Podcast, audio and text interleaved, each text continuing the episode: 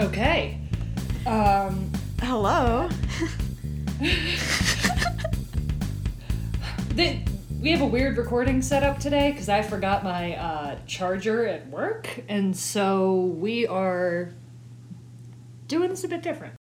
And it's also a, a Live from New York episode, so feeling a bit awkward and different, you know how it is. Yeah, I honestly cannot remember the last time we recorded a live from New York. I think it was before I moved out of Steve's. Oh my gosh. To be perfectly honest, yeah. So I could be wrong about that, but that's my recollection. So it's been a while. Yeah, we thought it was Um, going to be part six today, but actually, we've already posted that. Take a look, you guys. Take a listen, if you will.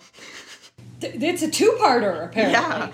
Um, but yeah, I'm Gilda. And I'm Steph, and this is Saturday Night High, the podcast where we get high and talk about Saturday Night Live. Yeah, and so we're covering part seven of Live from New York, which is Politica and covers the years 2002 to 2008. Yeah, this chapter, I guess, um, started out by saying that this was the period right after Will Ferrell left, so they were kind of trying to find, you know, their new identity, and all the politics of that era definitely, you know, helped. Oh, no, absolutely. I mean, good God, we had the last four Bush years, or last six Bush years, rather.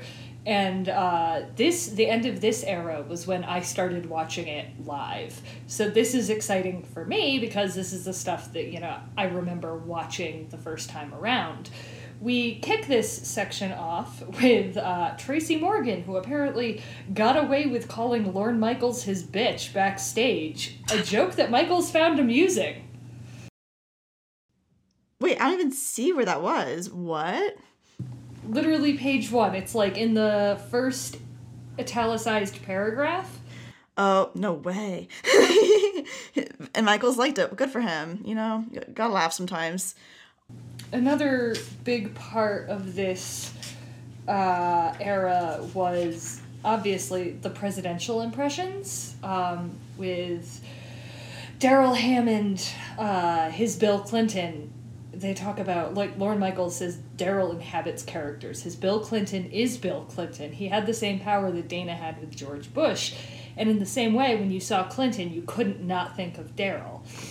And I find this interesting because they go into a bit in this section how SNL is so ingrained in American culture that you see Bill Clinton, you think of Darrell Hammond. You see Darrell Hammond, and you're like, oh yeah, it's Bill Clinton. So you kind of start not confusing the two, but like you take the what you've seen on Saturday Night Live and you start to be like, yeah, that was pretty good impression. So you assume the political figure is like that too.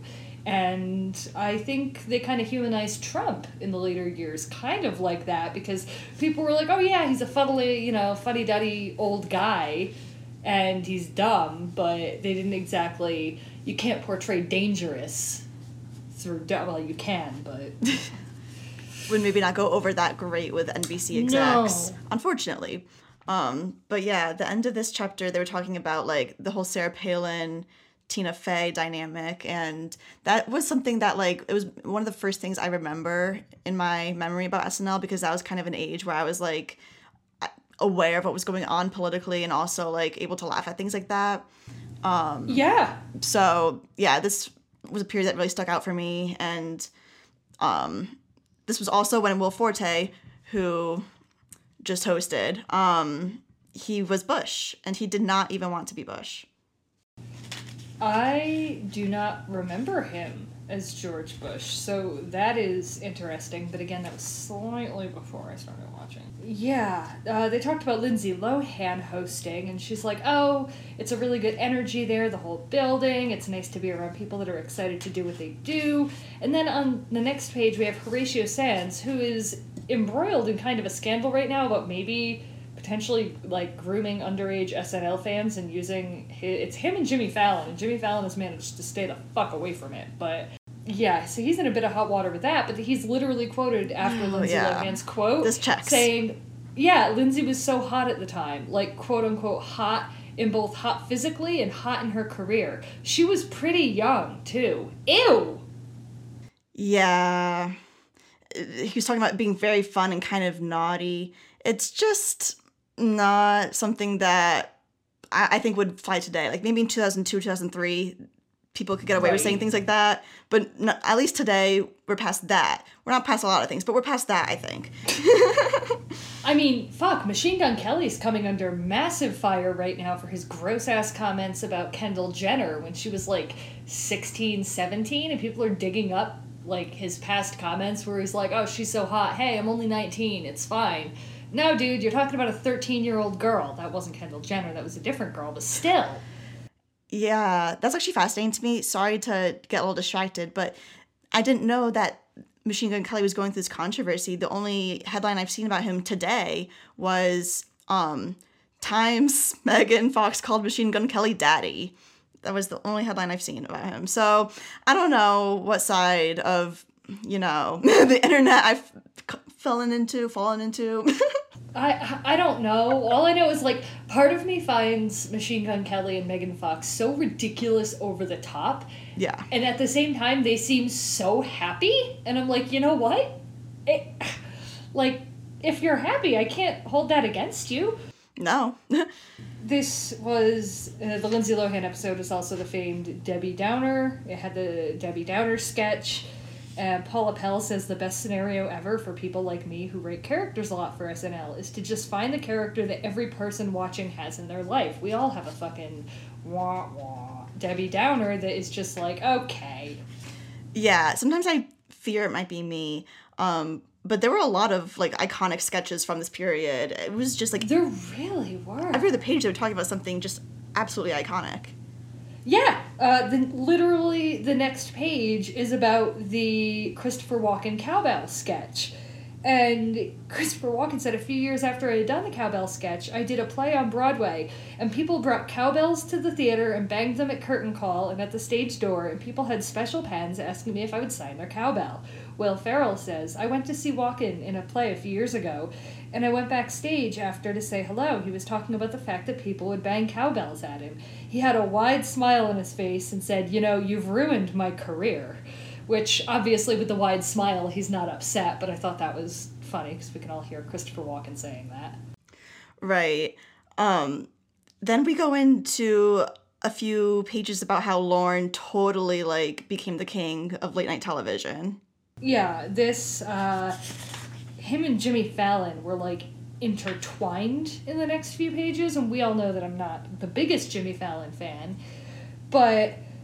Uh, I said he originally wanted to leave after five years because John Belushi only did five years, and in my head I wanted to be John Belushi, and I'm like, yeah, that tracks, and I have a little eye roll drawn next to my notes because this is what I still took notes writing on an iPad. But Lorne became king in this time, he was the first person to put two women on the update desk, saying to Tina Fey after because Jimmy Jimmy Fey nope Jimmy Fallon um, was initially the choice for Weekend Update, and Lorne said after Jimmy left, I think the way it came down, or Jimmy Fallon was on Weekend Update with Tina Fey, and Jimmy left, Lorne says, I think you should consider Amy because we've never done two women, and I think you'd get along great. You'll have a different kind of thing. I'd spent enough time around the two of them to know it would be fun. And this was completely the correct call because yes. this update era, I. Amy Poehler on Update was. Watching her do her thing was so good. And then Seth Meyers came in as her second. And the teaming of Seth and Amy. Oh, my favorite. Anyway. Before they, you know, chose Amy, uh, Tina was sort of given a little bit of a choice in whether or not she was even going to choose somebody, and she did ultimately decide to go to Amy. And it was described in a really sweet way. She's equates to a marriage proposal going to Amy and being like, I would like you to please be my comedy partner. And then Amy Poehler also calls them comedy wives, which is just, that's accurate. It, it is, and you can tell they have a bond. And um, this was a big moment for Amy Poehler because uh, she says, I remember when we were talking about update, Lorne said to me, everything kind of changes once you look into the camera and say your own name. And that, I mean, she says that's very true because, you know, yes, you're introduced in the credits, but once you are that focal, like, once you're once you have so many eyes on you in the middle of the show, like everyone's gonna know who the fuck you are week to week. Yeah, and for both those names to be female names, that was like big. Yeah. But I think women in that time were really just taking over the not taking over the show. no, but women's roles shifted. No, you're completely correct. Um, because you went from you, you went from having it be a 90s male dominated cast with the Ferrells and Chris Farley and Adam Sandler and Tim Meadows. You had, you know, the main people you saw week to week were men with a few women peppered in. And then you have uh, Tina Fey says an easy example is not that these sketches hold up in any way. We used to write Lori Nasso, and I used to write these parodies of The View. And some of the men would say, "What is this? Is this a real thing?" I go, "Yeah, it's a thing, and at least it's a chance for all the women cast to get out." And then it played and they were like oh okay. They weren't adamantly against it and so i think by that time molly and anna and Cheri, and again you know talk about stars you cannot say that cheri oteri and molly shannon were not huge stars at snl you had paula pell you had lori nasso you had cindy caponera and you had more women in the room. By the time maya and kristen and amy and dratch got there they didn't have to do the side work of proving that it made sense for them to be on. They just came in they killed at the table they had confidence and they got their stuff on that just shows the importance of having women in you know equal positions of men. Absolutely. Because you know the tina feys and whatnot not that jane curtin and Laraine newman and gilda didn't do their part but at that point I, it wasn't i don't want to say it was token female casting but it kind of was although gilda was i believe the first person cast for the show so it felt like they were just there to play like wives on like exactly. They were there to fill the roles of the sketches that were really being headlined by your john belushis and chevy chases with people like tina fey and anna gasteyer and maya rudolph. They're doing the work to prove okay you're here. And then once the once it can be once it's proven not that it should have to be but once it's proven that women can succeed on the show it's much easier for the future women for future women to come in and make their mark because um, it's already the, the road's been paved the glass ceiling's been broken. I'm glad it has because i love the talk show sketches. Mm-hmm. Um we get into bill hader and andy samberg and Bill Hader uh, talks about his interview process or his audition process. And he was performing in a sketch group in a backyard in Van Nuys, and I think that's how you say that. Uh, Megan Mullally saw me because her brother in law was in the group. She says, Hey, you're really funny. A couple weeks later, she called me. She said, I just had dinner with Lorne Michaels. I recommended he see you for the show because I think you're really funny and they're looking for people like you. Can you imagine just meeting Megan Mullally and then having her be like, Hey, Lord, hire this guy. And that's how they find out about you. Like, that is such a chance encounter. Right. And then he flew to New York. And as he was flying there, he was sitting next to Andy Samberg. That's how they met. Mm-hmm. He said he remembers going up in the elevator with this guy who had tons of props, and I had no props, and I was like, "Oh my god, I should have brought pop- props." That was Andy Samberg. That's how I met Andy Samberg, and Andy said he was looking at me, going, "Fuck, that guy doesn't need any props."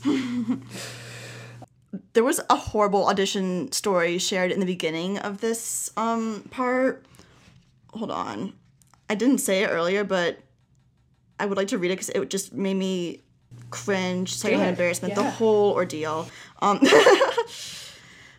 a few years ago, during a camera test in AH, this is Lindsay Shookus, the producer. Okay, okay, okay. I was, I was like, wait, who is talking and what page are you on? This is 528. Um, 28. Yeah, she dated Ben Affleck for a while. Wow. Um, mm-hmm. One of the men auditioning with I can't read. One of the men auditioning went behind a flat they had set up on the side of the stage. Then he stepped out completely naked with his hands between his legs. I think his idea was that he would step out to a roar of laughter and thunderous applause from all 15 of us in the room. Instead, the poor guy got a whole bunch of silence and a few scattered polite chuckles. He was just standing there, holding his junk, in Studio AH in front of Lorne Michaels. You can imagine what an awkward few moments it was when he finished his audition. We're all sitting there waiting, checking our phones, watching the naked guy collect his props and costumes from all over the stage in silence. he was not hired. well, and I guess what's well, obviously he was not hired, but I guess what's worse is that there's a chance that this is a comedian that we have seen and enjoyed, and only the fucking 15 people in that room and whoever they've told under promises of secrecy, um, only they know who it is. So I mean, it could be anyone. We all know how many people have auditioned for SNL. Wow, that's fascinating to think about. So auditioning, it can go really well. It can go not well. But yeah, so Bill Hader auditions. He goes back to LA a week or two later. He gets a call. Uh, he, he got a manager. He was with her. She got a phone call and handed me the phone. It was Marcy Klein. She goes, You know, you got hired, right? And I say, No. And she's like, Oh, well, congratulations, you're hired. I thought, Oh, wow. She goes, You're going to fly up tomorrow to have this dinner with Lord. You're flying up with a guy named Andy Samberg, but we don't know if we're going to hire him, so don't tell him anything. Don't tell him you're hired. So I sat next to Andy on this flight, and he's going, God, I wonder what's going to happen. And it was just crazy awkward, and I didn't know what to say. Uh, incidentally, on that plane in first class were Judd Apatow and Steve Carell flying to New York to do press for the 40 year old Virgin. The flight got grounded at Dulles because of weather, and so all the passengers had to hang out. Andy and I were too shy to go over there and say hi to Steve Carell and Judd Apatow. We were like, wow, we just sat there and stared at them. And now Andy Samberg and Bill Hader are two of the biggest names in fucking stand up comedy slash comedy, like improv SNL lore, you know? Right, but that's such like a cute, honest quote. Like everyone has to start kind of at the bottom, looking up at the mm-hmm. role models. And yeah. so yeah, then once Andy Samberg started on the show, uh, he came in with two writers who um Jorma and Akiva. Yeah, Jorma and Akiva. And they got to work on a lot of digital shorts. Mm-hmm. I mean, this was the start of the digital short. This, like, I am dating myself here, but I remember Lazy Sunday. It was literally the first time I used YouTube. I guess it's all gone downhill from there. Um, uh, they did the their first little short was called the Bing Bong Brothers, which was a rap song that feels like someone's whispering sexual thoughts into your ear the entire time. It was just us singing about how we want women to look at us. We borrowed a video camera from Bill Hader's wife, who was working at film school. Like, okay, I'm glad this is a really uh, this is a really high budget uh, operation they got going on. Hey, Bill, can we borrow your wife's camera? Right. They used Andy Samberg being a former film major to create these shorts for sure. Mm-hmm. And Jorma says that there's a lot more opportunity today to do something like that with just you and a camera and a mic and make something funny, as opposed to the early Albert Brooks films that needed a 35 millimeter camera and a whole crew and editing for probably a week. As two people who have sat through Albert Brooks films from SNL can assure you these are better. Um, a hundred percent. Yeah. Also, something I found really interesting and kind of cute was that they would record the audio takes for all of these shorts in their little office, like Justin Timberlake, Rihanna, Lady Gaga. It was like inviting someone to your college dorm, as I believe Jorma. Yeah, that was Jorma.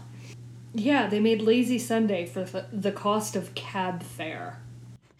Yeah, and then that really took off on YouTube, and mm-hmm. that, like you just said, like a lot of people discovered YouTube through searching out this sketch, you know, during the week, and then it became a way for them to like measure how each sketch played numbers wise, you know.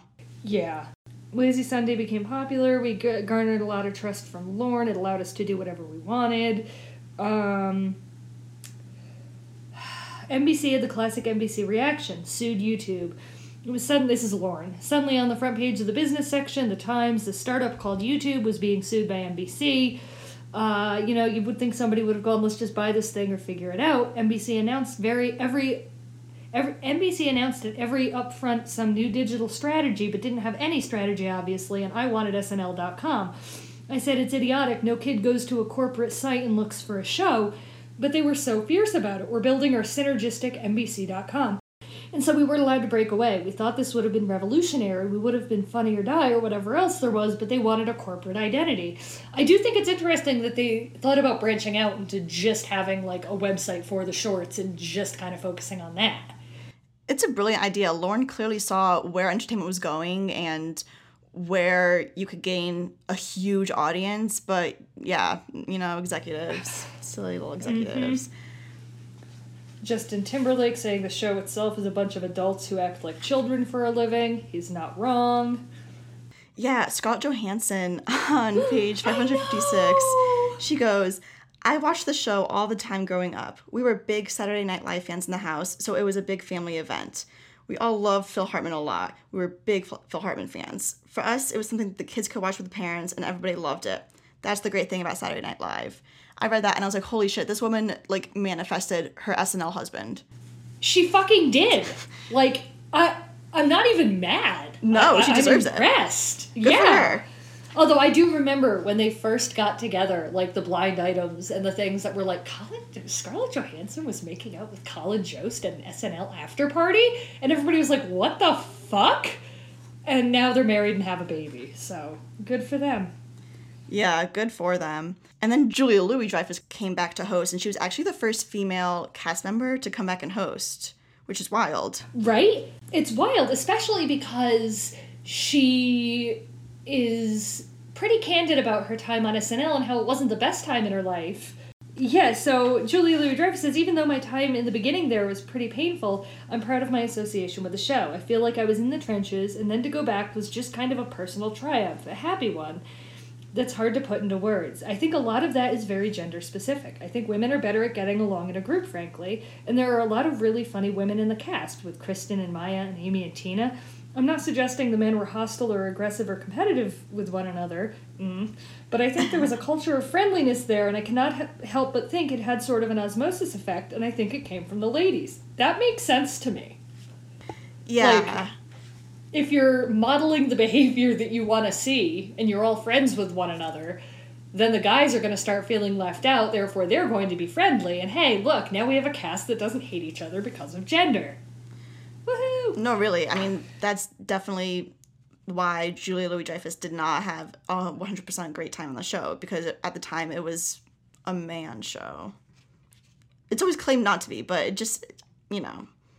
I mean, the, the show's been out for 47 years, and it's only been within the past 15 that women have truly, I don't want to say made their mark, but it's not like there was a lot of strong female cast in the 80s or 90s. Not a group of them, at least.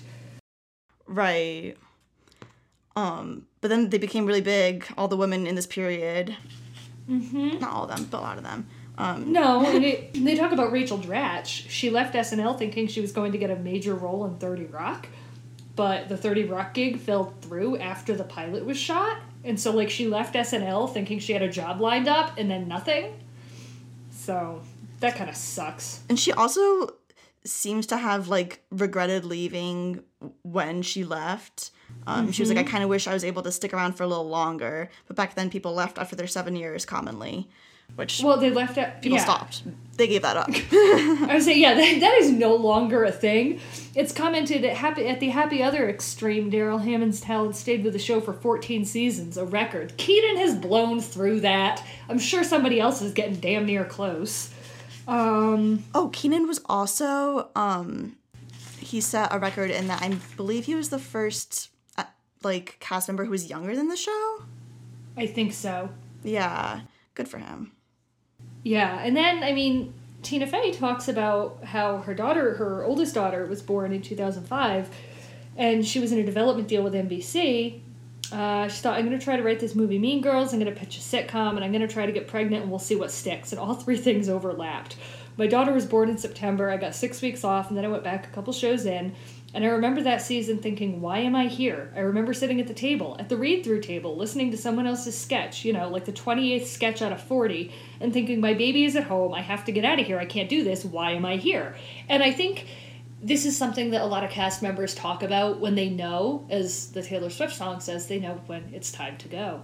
Um, and Bill Hader, I don't know if he talks about this in the book or if it's just in an article that I've read, but he did the seven, he came back for the eighth, and it was midway through the eighth where he's like, "Yeah, it's I I should have left. This is not." I think it was a Justin Bieber episode, to be perfectly honest.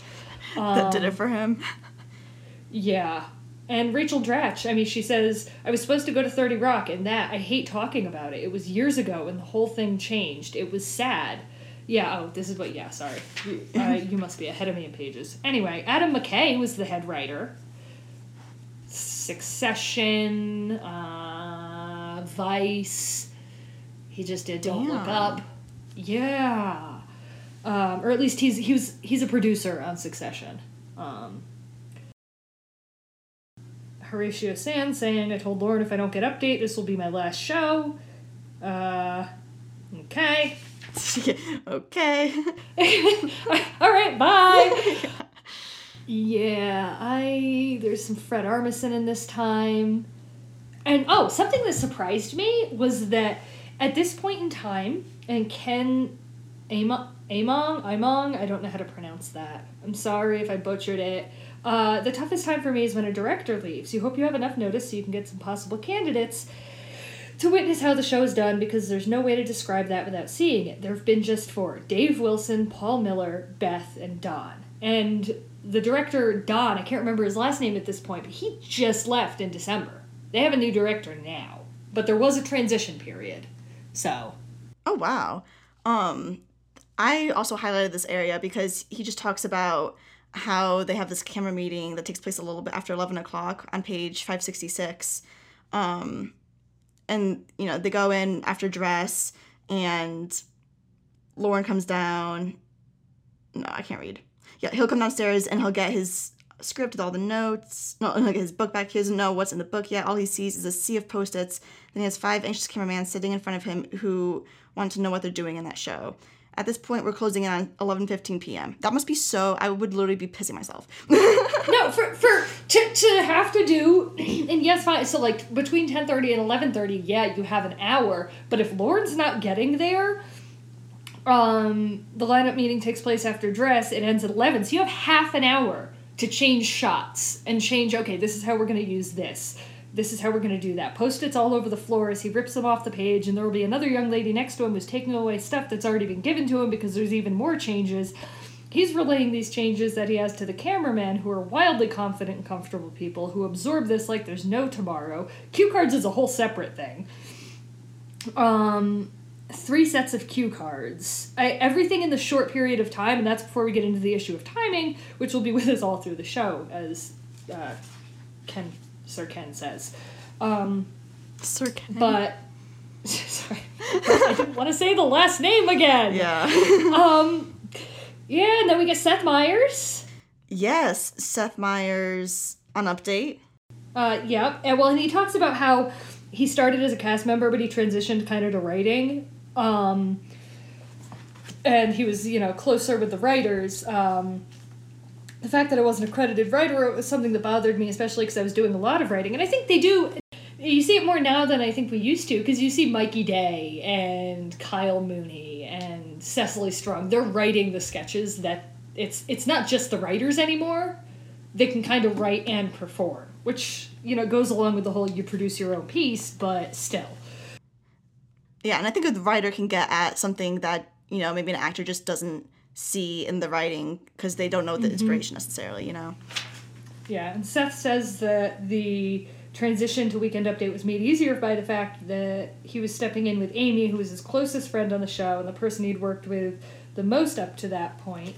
And Lorne is like, their first show, both of them was 9 11. So, welcome to Saturday Night Live. There's cops and Port Authority guys and firemen. The mayor had been working down at Ground Zero, who hadn't been anywhere but Ground Zero. Walked into the studio with a thousand yard stare. I'm with Paul Simon, who's doing the boxer. The mayor's there and all the rest.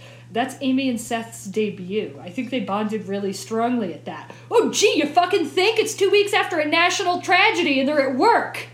Yeah. So, like that that is not exactly like it's not like it was a normal SNL that night. It was like welcoming people back to Saturday Night Live in the wake of a huge tragedy. So yeah, I'm going to guess that's going to make an imprint on your tenure at SNL. Right, experiencing that trauma with all these people, you know, that'll really do it for for a person. Yeah. Seth says, as head writer, he had to spend much less time on Update than on other things. Update joke writers worked on it the whole week, didn't check in on them until Friday. Then I read through the jokes to see how good or bad shape we were in. Then comes a bit more work. Sometimes I would write some of the update features and the test characters, as it were. 85 80 to 85% of the work I did on the show was as a writer. Update was more like the cherry on was more like the cherry on the cake, my reward.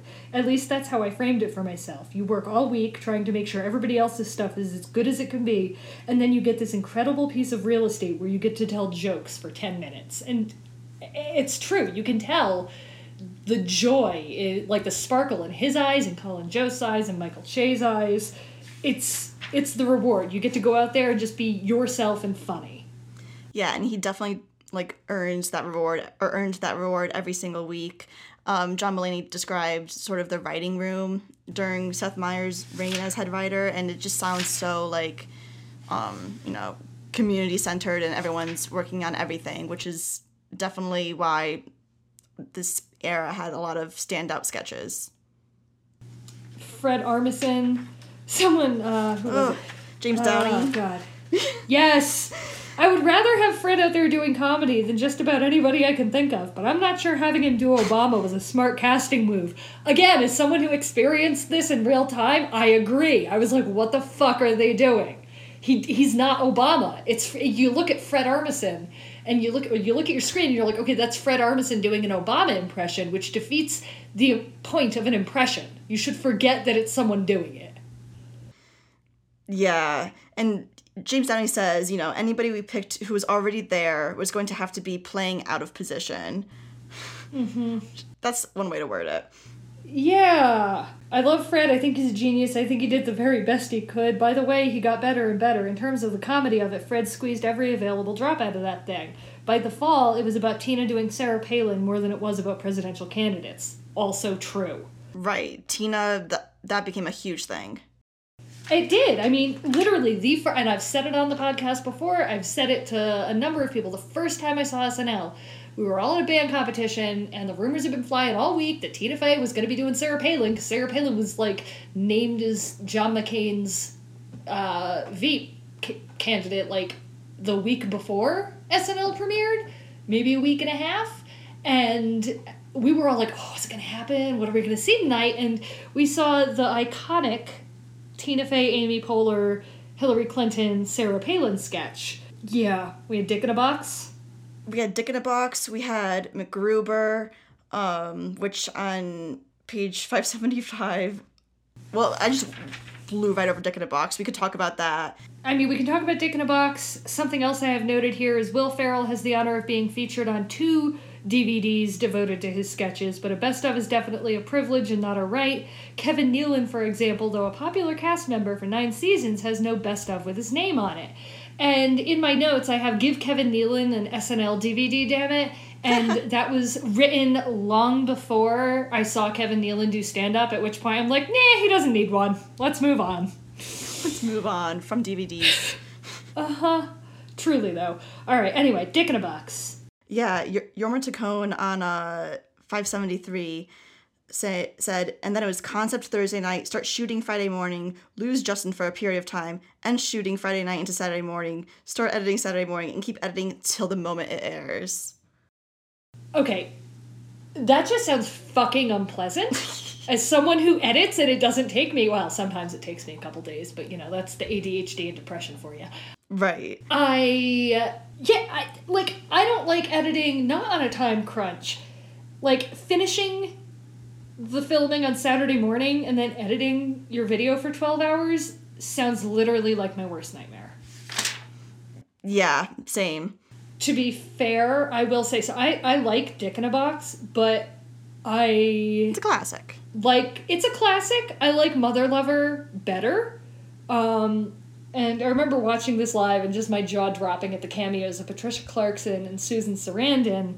Oh, Okay, so the lineup for when Mother Lover came in, um, it, another sketch we had that week was called Ellis Island. It was about all these immigrants coming over and being dropped off on Ellis Island. It was a sketch where I played my great great great great grandfather and I said all these things about my great great great great grandson Justin. And at the end of the sketch for Ellis Island, Andy came on and played Moishe Samberg, who's Ale- Alex? Nope. Andy's great great great great grandfather, and he prophesied about how Andy, his great great great great grandson, and my great great grandson would maybe someday work together. Who knows? They may make something usable. There were plenty of jokes within that. But the way the show order ran on live television, I don't think anyone had planned it. This live sketch went into the digital short. So you had a sketch where the end of that sketch connects to the next sketch. It's almost like we got 10 minutes of almost linear television.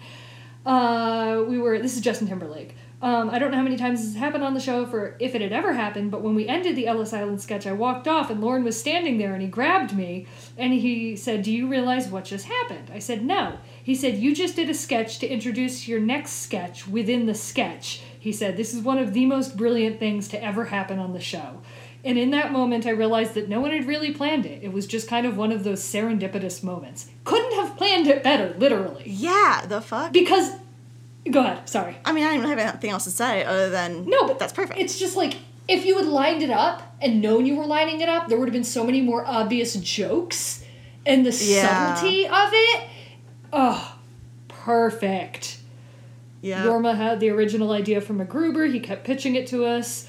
John Solomon and I were the other two people involved. We thought it sounded like a pretty dumb idea. We kept saying, no, let's do something else. That was Will And we literally, yeah, we literally just two weeks ago saw the return and radicalization of MacGruber. Yeah, and it's really telling to see how the first like time it was pitched, people didn't really receive it well. No, they were saying, um, all Jorma would say was, I have this idea about this character called MacGruber. He's MacGyver's less talented brother. But that was it. You're thinking of sketch ideas. You're not thinking of short film ideas. Wasn't really into it because it didn't make sense to me as a sketch. You're fucking right. Then it turns into this whole like thing for Will Forte. And Uh-huh. on page 577, he talks about how he can never thank Lorne enough. I just really, really love the man because of how good he was and how he, you know, He believed in all. He believes in all of them. right. Even though I, I didn't believe in that sketch myself. No. Um, the, it got a total of 10 sketches. Pepsi approached Lorne to do a Super Bowl commercial. He asked us, Do you want to do this as a Super Bowl commercial? We'd already had an idea of doing a sketch where MacGruber sells out. So a Pepsi commercial seemed very much in his wheelhouse. We wanted to do one where he was covered in NASCAR esque jackets and every kind of Procter and Gamble logo. And it was like, yeah, we almost already wrote that. For 16 hours, we shot one so he, with Richard Dean Anderson's, he would be in the commercial. We shot another with Richard Dean Anderson that was just for the show. We weren't even sure that Pepsi would even want this. Um, just getting on the show was lucky. Making 10 of them felt lucky. And then getting it through to the stage where it aired in the fourth quarter of the Super Bowl, it was a really close game and everyone was watching was great. Like, again, this was a fucking trash idea that Jorma kept being like, guys, let's do MacGyver's less talented brother. And everyone just kind of rolls their eyes. The first one's a hit, and then they just keep going. And now there's been fucking 13 of them. And then Coke's less talented brother, Pepsi, takes it up. I agree with that. Brian Williams talks about hosting and how he was like so nervous to host. He didn't really know, you know, if people would be able to take him seriously. He was like really hesitant to do it. He waited at least six months to actually accept the invitation to host. Um, did you think that long on lying about the Iraq War, sir? That's what I want to know. He talked to Tom Brokaw. He talked to Meredith Brokaw. Uh, he talked about how he was going to flush 27 years of hard-earned nonfiction credibility by doing a comedy show. To be perfectly honest, I, I don't want to say this is the beginning of the end for Brian Williams, but I think he got a taste of this. He threw his name into the ring for hosting the Tonight Show wh- before they picked. I can't fucking remember when, but I, I a while ago he was like, "Yeah, I think I can do it." Um, but he says, as a young kid on the Jersey Shore who rode away for tickets, ended up being at a show hosted by Broderick Crawford, who I was horrified to see taking oxygen during breaks. I believe it remains on Lorne's list of the top five all time worst shows. Pretty sure we've recapped that one. Um, but Brian Williams went to Chevy Chase, told him his tale of woe, and said, I have a pending invite from Lorne to host the show. What's your opinion, if you don't mind me asking? And he said, Well, I tell you, I was a religious Dan Rather viewer for over 20 years, and at the end of Dan's run, I was no closer to knowing who he was than at the start. I think you should do it because people will see who you are. Factored into the decision, I'd been going on Jon Stewart's show. Back in the day, I went on Conan's. I'd been on Dave's show, but in the post 9 11 world, my day job had become so serious. He wanted to be careful. Um, and He was really careful about the sketches that he let go, but the writer still had fun writing some like questionable things for him to read. Yeah, there was a sketch about a sexual predator. Will Forte wrote it, played the sexual predator. I was actually going to be the straight man, and I was fine with it. Lorne cut it for time after dress rehearsal, and it has always bugged me that Jon Hamm played my part several shows later. He owes me. Sketches live forever, man. Even if Lorne kills it, they're gonna try to bring it back. And I remember that sketch as well. It's like a Halloween sketch, and Will Forte is like going around the neighborhood telling parents he's a sex offender. It's it's it's it's bad, but it's funny. And then you can uh, we completely skipped the writers' strike. Um, Oh, I- really? Oh, we did. Yeah. That was before my yeah, notes. um, that's my page five seventy seven to eighty five. Are we even there yet? Maybe not. That. Well, okay, there was a writers' strike in uh, 2007 2008 from uh, November to February, and SNL was off the air. Some of the late night hosts came back without their writers, and so they would just do like half an hour of what the fuck ever. If they had people out there, the interview was off the cuff. Um, I remember Conan O'Brien. This is back when he was still on late night. He was like, you know, I've been here for 13 years, or however the fuck long, and I've looked at that catwalk above my stage every single night, and I want to know what's up there. And like, he took a portable camera up there and just crawled around. Like, that was writer's strike content. but it was must see TV because you never knew what the fuck was gonna happen. Like, this was there was like a fake feud between Jon Stewart, Stephen Colbert, and Conan O'Brien, and they were all like running onto each other's sets and starting these faux fights, and then they all got together for a pre-tape video. It was it was fucking wild. Like, I don't know that. I hope we. I hope for the writer's sake we never see another writer's strike, but for creativity's sake, I wouldn't mind it. yeah, Tina Fey talks about like how they all marched in the picket lines, and she has this one quote on page 584 saying, There was one down on Wall Street one day, and I was like, This is an exercise in insanity. We were picketing, but nobody was around. And then she compares it to the picket lines in LA, which sounds nuts. Yeah. Um we then go into like the Hillary Obama thing, and you can tell Lorne was pissed. Um says we were contacted by I think Howard Wolfson from Hillary's campaign. We want they wanted to do the first show of the season. Obama was heating up, but they called first, so I said, "Okay, you have to play by those rules." And then the week of, they bailed. She suddenly had to go do something, and I went, "Really? You called us and we gave it to you." I think every now and then I get carried away and think we actually do have influence and kind of go, "What?" And okay, really, Lorne? And then after that, we put Obama on, the date when Hillary was supposed to be on. The sense of entitlement, which was following her everywhere at that point, peaked for me at the bailing. Asking for it, being accommodated, and then bailing on it in an election year. Um, if anything, Obama being on the show gave me air cover. Here's a guy from the nonfiction realm who's going to share Williams. this exposure with me. Yes, thank you, thank you. I'm just like, I um, feel you. it's been so long since we've done one of these episodes. Seriously though, I used to be better about being like, and on page whatever. But if you're following along while reading a podcast, I'd say I'd say get a life, but I've done it. So Done all sorts of things. Yeah, um, Horatio Sanz saying, I don't think the show itself has ever let its freak flag fly in the last 20 years. I think Lorne's very concerned with being neutral, so he wants to make fun of everyone. He's taken a stance the past few years because, I mean, Jesus Christ, what's the other stance? Are we Nazis? Yeah, the past few years have made it kind of impossible to remain Yeah. neutral. Even Taylor Swift had to mean- come out and say what she was. Not gay, but you know, Democrat. I, I fucking. I, I wish she would come out and say she was not straight, Oh but here we are. It would just. ugh. Well, and the thing is, is now everybody's fucking. There was some writer for Jezebels on the Gaylor Reddit page. It was like, "Hey guys, I'm doing an article in this website in this community," and everybody in the comments is like, "Don't fucking talk to her." You you want to you want an engagement post quicker? Like the rumors were they were gonna split like mid January, and then all this shit about Taylor being gay heated up after Red came out, and her I Bet You Think About Me music video, which is 100% a reimagining of her crashing Karlie Kloss and Josh Kushner's wedding. So obvious. So obvious. It's so fucking. She gives the scarf to the bride! She doesn't give it to the groom! what else does Oh, it mean? is- Nothing. She's gay. Yeah. Um, and I don't even care if she's not, like, she could be bi, that's totally fine, but there's no way that woman is straight. Like, she sets off so much, so many signs. She gave so many signs. Um, sorry. no, seriously, this is how I feel. I also feel I'm gonna say right now, I feel like Sarah Sherman might be gay. You think? Yeah. um, hasn't she talked about it? Didn't she talk about it at the show you went to? No, I don't really think she did. I don't remember that well though.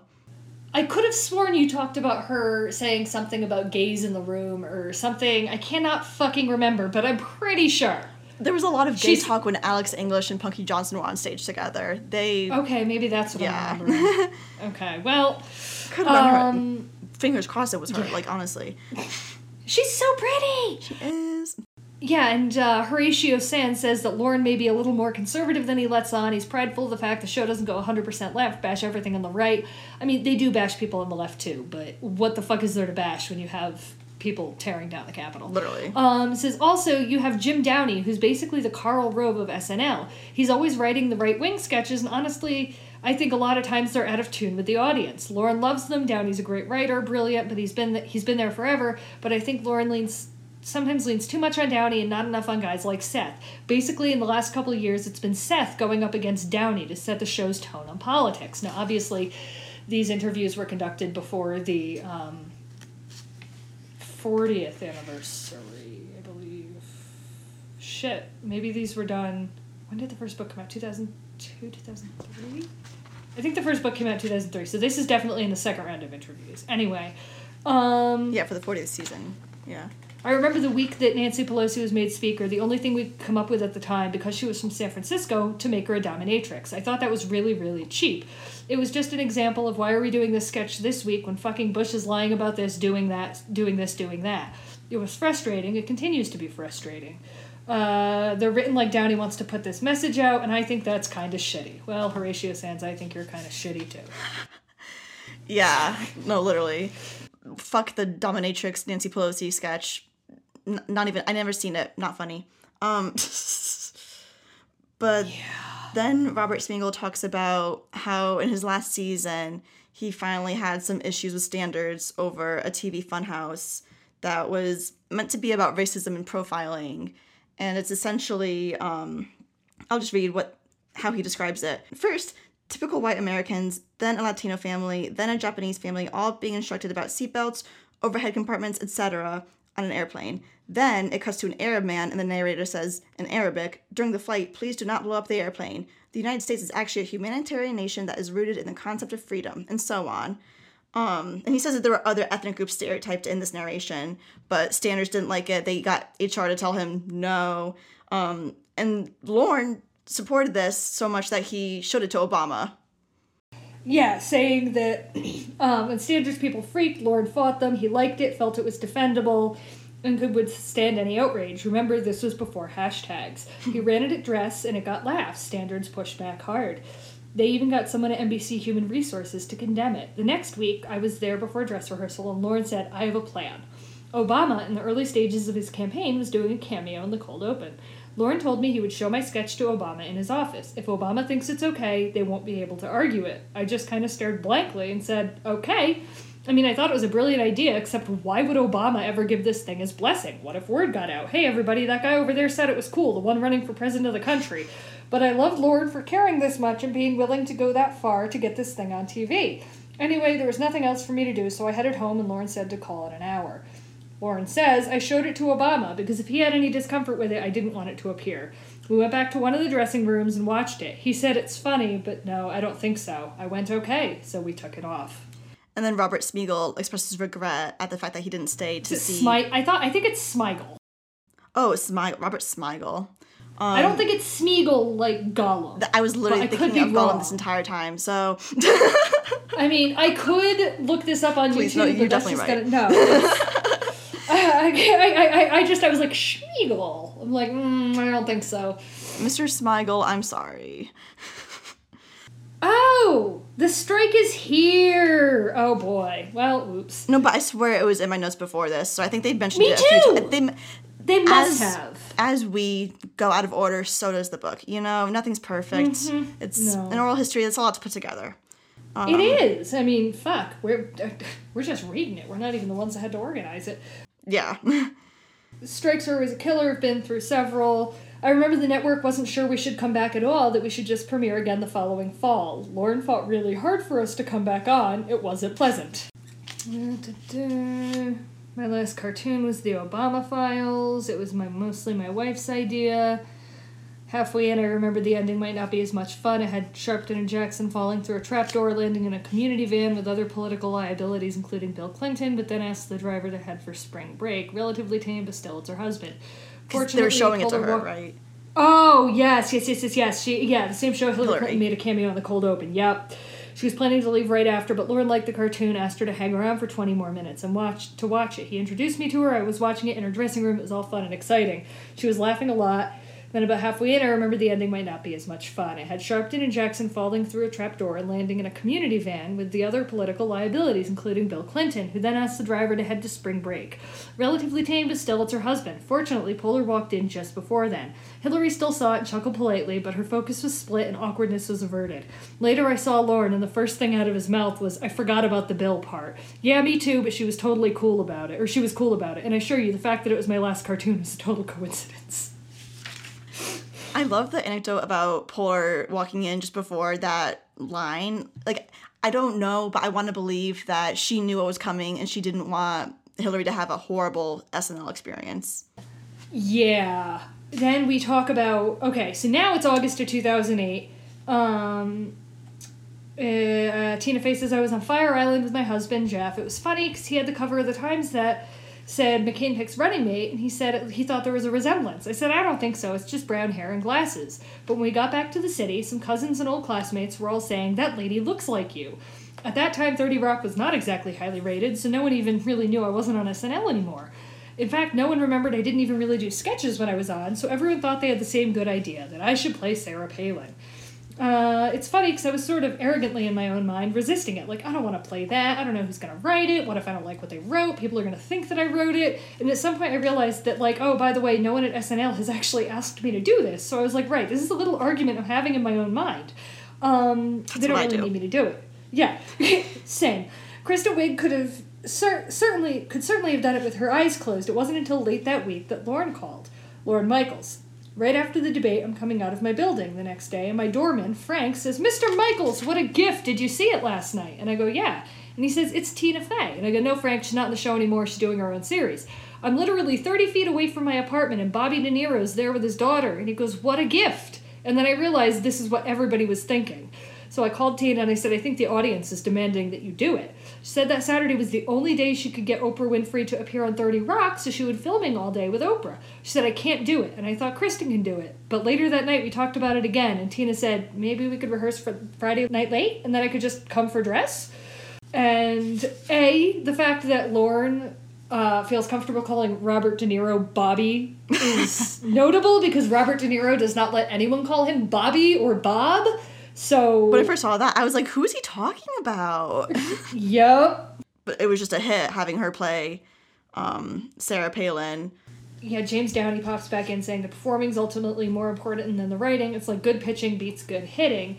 Amy Poehler saying, "You know who I think was most aware of how big that sketch was going to be? It was my not yet born son, Archibald. Archibald was in my stomach during that sketch doing flips. She was six to seven months pregnant." That's good for her. You know, couldn't be me. Good for her though. She literally Amy Poehler powerhouse. Um, Seth Meyers talks about how um, the Russia that I could see Russia from my house line wasn't in the 1st mm-hmm. draft, and how the way it was they would just you know pass around the sketch and let anybody look at it and let anybody pitch jokes, and that's how they come up with lines like that seems risky, but I it seems like that may have happened this past week as um, there was a joke added between Dress and Air about panic is the sister of failure, and Colin Jost saying that's what Lorne said to us to get us to do a show in a blizzard. Um, but Lorne Michael says that her that Tina Fey's performance as Sarah Palin it was at least as powerful as Strategery, which was a Will Ferrell George Bush thing you could see the perception changing completely, and it's in there. There have been those moments. It's Lovett, says Dukakis, going, I can't believe I'm losing to this guy. Or Chevy, as Gerald Ford, going, I was told there would be no math, which, okay, I don't really like Chevy Chase, but that line is fucking gold. Iconic. Yeah. the audience that was suddenly watching Sarah Palin wasn't necessarily the SNL audience. Tina crossed over. It made her a huge star. Like truly, 30 Rock's first season, I this is probably blasphemy, but it was not good. I only watched a few episodes and I didn't really enjoy any of them. Uh, it, I'd say you could probably like read a recap of season one and start with season two. And seasons like two through five are fucking great. Like two through four, two through five, amazing. But season one, I watched it. I'm like, why is everyone ranting about this show? Yeah, something about some of the jokes in season one does not sit right with me. Miss Palin herself came to SNL and Michaels was talking about how Tina was terrified of making it look like an endorsement, which I would be too. The fuck? Yeah, absolutely. Like, um, no, I, I, I would technically, like, oh, haha, I've been mocking you, but here I am standing next to you. It feels like you're giving the go ahead. Um, she was in the cold open. She started back. They, they said, oh, uh, we should start her backstage, you know, with Alex, so the crowd won't boo. She had just been booed at a hockey game in Philly, and I thought we had to be cautious. I mean, smart. Yeah, Tina was terrified of anything. Um, uh, da, da, Sarah Palin had wonderful manners. It was that pageant winner thing. Like, if there were young girls around, she'd spend time. She'd ask questions. It was her daughter's 16th birthday. I wonder if her daughter, Bristol, was pregnant at that point. Okay, that's not nice. I should stop. Well, that's just a genuine curious. Like, I don't think that's. I mean, she was pregnant. Yeah. Like, that's not. It's not not nice to acknowledge somebody's pregnant unless they well, don't want to be. I don't that's know. That's right. I think. I no no. Well, I, I I think she was because she was pregnant at the RNC, and apparently uh, she didn't tell her mother until after she had been named McCain's person that oh she was God. pregnant. Yeah, because I remember when it broke and everybody was like, "What the fuck?" Uh, Sarah Palin did prove herself a good sport later in the evening. She joined Seth Meyers at the update desk, saying she decided not to do a planned rap number because it might cross the line. But it was like Amy Poehler was like fucking ready to pop at any minute, and she did the rap from the perspective of Sarah Palin and I assume you've seen it. If not, it's coming to you in like 10, 15 minutes. Oh yeah, I've oh, seen that. section. Okay, good. Um, Sarah Palin saying, "I know they portrayed me as an idiot, and I hated that, and I wanted to come on the show and counter some of that." Honey, you are an idiot. Yeah, right. Like, how are you gonna counter it? She seems to have been really nice though. Like when she was there. Yeah, everyone says she was really nice. I mean, being nice and being stupid are not like no. mutual. Like you can be both um, but Sarah Palin, it was really sweet because on page 593 she said, I've been a fan and my siblings have been fans of the show since we were quite young. We used to sneak into our TV room so we could watch SNL because our parents thought, or appropriately believed, that it was not such a positive thing to be watching. Well, fuck you, it was. Um, but we snuck into our TV room so we could watch the show. So having an opportunity during the campaign to be on the show was awesome. It was a blast. Good for her. I thought that she was quoted somewhere talking about how like she watched it but like she didn't like as a kid they were like oh yeah on page 595 um i'm a testimony to that because uh, i don't okay i'm just gonna start with the beginning. Sarah palin page 595 i think snl is egotistical if they believe that it was truly an effect on maybe the public debate about who should lead the country in the next four years I don't believe that it was that impacting, but certainly it was impacting for a segment of our culture, and I'm a testimony to that because growing up, again, with my siblings, we did tune into SNL and we did listen to what it was that they were saying in regards to cultural, cultural or political or societal jokes. Not so much influenced by them, but certainly opening our minds to whatever it was that SNL was trying to portray. Yeah, okay. that sentence means that you saw differing political views on SNL, and therefore you remember it and therefore it made an impact. So literally you're contradicting your own fucking point there, honey. No, she um, really contradicts herself on the page before too because she's talking about how um mm-hmm. she how important the show was to yeah. her and her siblings. Well, no, also on page 594 um she was talking oh, about oh, she's there too. Yeah, right, like it's Sarah Palin, Sarah Palin. She, she keeps talking. Um she says um, another thing that's significant here is that SNL is able to kind of ratchet down what the debate is to a level that is culturally relevant, and that's important and quite significant. So it's important to, again, get on the show, disarm them if you can, and play along with it in order to ultimately get your message out there. So she knows. Yeah, she knows. She's contradicting herself back and forth because she's saying that okay, you have to go and play along if you want to. Yeah, okay. um, Horatio Sanz is back saying, and this talks about kind of the blurring of the lines between political figures and impressions. Uh, he says, I always felt kind of bad. I always kind of felt bad when Will Ferrell did his Bush impression because he was such a good old boy that you didn't really, you really didn't think, oh, this evil little rich prick whose dad and his friends got him in office. You thought, oh, he's just a good old guy I'd like to drink a beer with. The audience as a whole, the whole country, would probably see that as, oh, I like Bush because he's Will. If Will hadn't done that impression, or at least made him likable, it may have tipped the other way. I honestly think so. We made up for it. I think Tina's impression basically killed Sarah Palin. I think that helped get rid of Sarah Palin. I think so too. She really eclipsed Sarah Palin in being Sarah Palin, honestly. Yeah. And then, okay, so after Sarah Palin, and I love how James Andrew Miller and Tom Shales, the people who compiled this these interviews in this book, um, how they put they structure the differing viewpoints one right after another. Because you have Seth Meyers saying McCain came on and played himself, and Tina played Sarah Palin. They were standing out there next to each other. It was a surreal moment I can remember on SNL. Between SN, remember between Dress and Air, we added Cindy McCain, who was wonderful. It's a really fun night, and when we're talking about a good sport, I think it's hard to find one better than John McCain. Immediately followed by John McCain saying, during the campaign itself, I would argue that Saturday Night Live has as much impact on younger Americans as any other aspect of a political campaign. There we go. Stop trying to deny it, Sarah. SNL tanked your career. Yeah. The career that, thank God, didn't happen. Fuck, right? Just some other crazy shit happened in this country. Whatever. Well, and Lord, I mean, again, John McCain's episode of SNL is actually a fairly good episode. Um, and John McCain says one of the highlights, frankly, of my political career was when I was able to host Saturday Night Live. And so when Lorne asked me back, I was really happy to do it. People still come up to me and talk about it. Not anymore because he died, but when he was alive. um, sorry, I'm just, I, I am, uh, I am on it tonight. For real though, like the ability to be neutral died with him, you know? Mm hmm. Yeah, and Seth Meyers saying, I don't think any one of us went into it feeling we were going to top. Oh, 2012, I'm happy with. I feel like we executed it with what we had to deal with, but I don't think any one of us went into it feeling we were going to top 2008. There's no fucking way. Impossible. And then Sarah Palin saying, if I ran into Tina Fey again today, I would say, you need to at least pay for my kids' braces or something from all the money that you made off of pretending that you're me. My goodness, you capitalized on that. Can't you contribute a little bit? Jeez. All the money she made? I'm sorry, she was what? Sarah Palin on four different SNL episodes? It's not like she made a movie about you. No, literally. Amy Poehler um, was talking about how she was pregnant and she thought she had some sort of control over when the baby would come. I would also think that if I was pregnant. Um, mm-hmm. But obviously, didn't work out that way. And they needed people to fill in for her last minute. And this is how I found out that Elisabeth Moss and Fred Armisen were married. The fuck?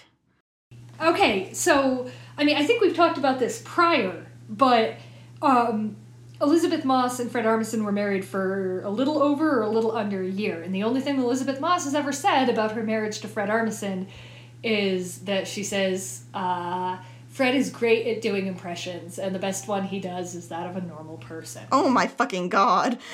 yeah, so he got wrecked by a Scientologist. Yes, he did. Christ. Yeah, she said she felt uh, Amy Poehler felt so much love from her job. Um, I texted Mike Shoemaker and Seth in the middle of the night and said I'm not going to make the show tomorrow. Um, and then that was the night where Seth had to do update for the first alone for the first time. I held my newborn son in my arms as I watched Maya and Kenan sing a song to me and him.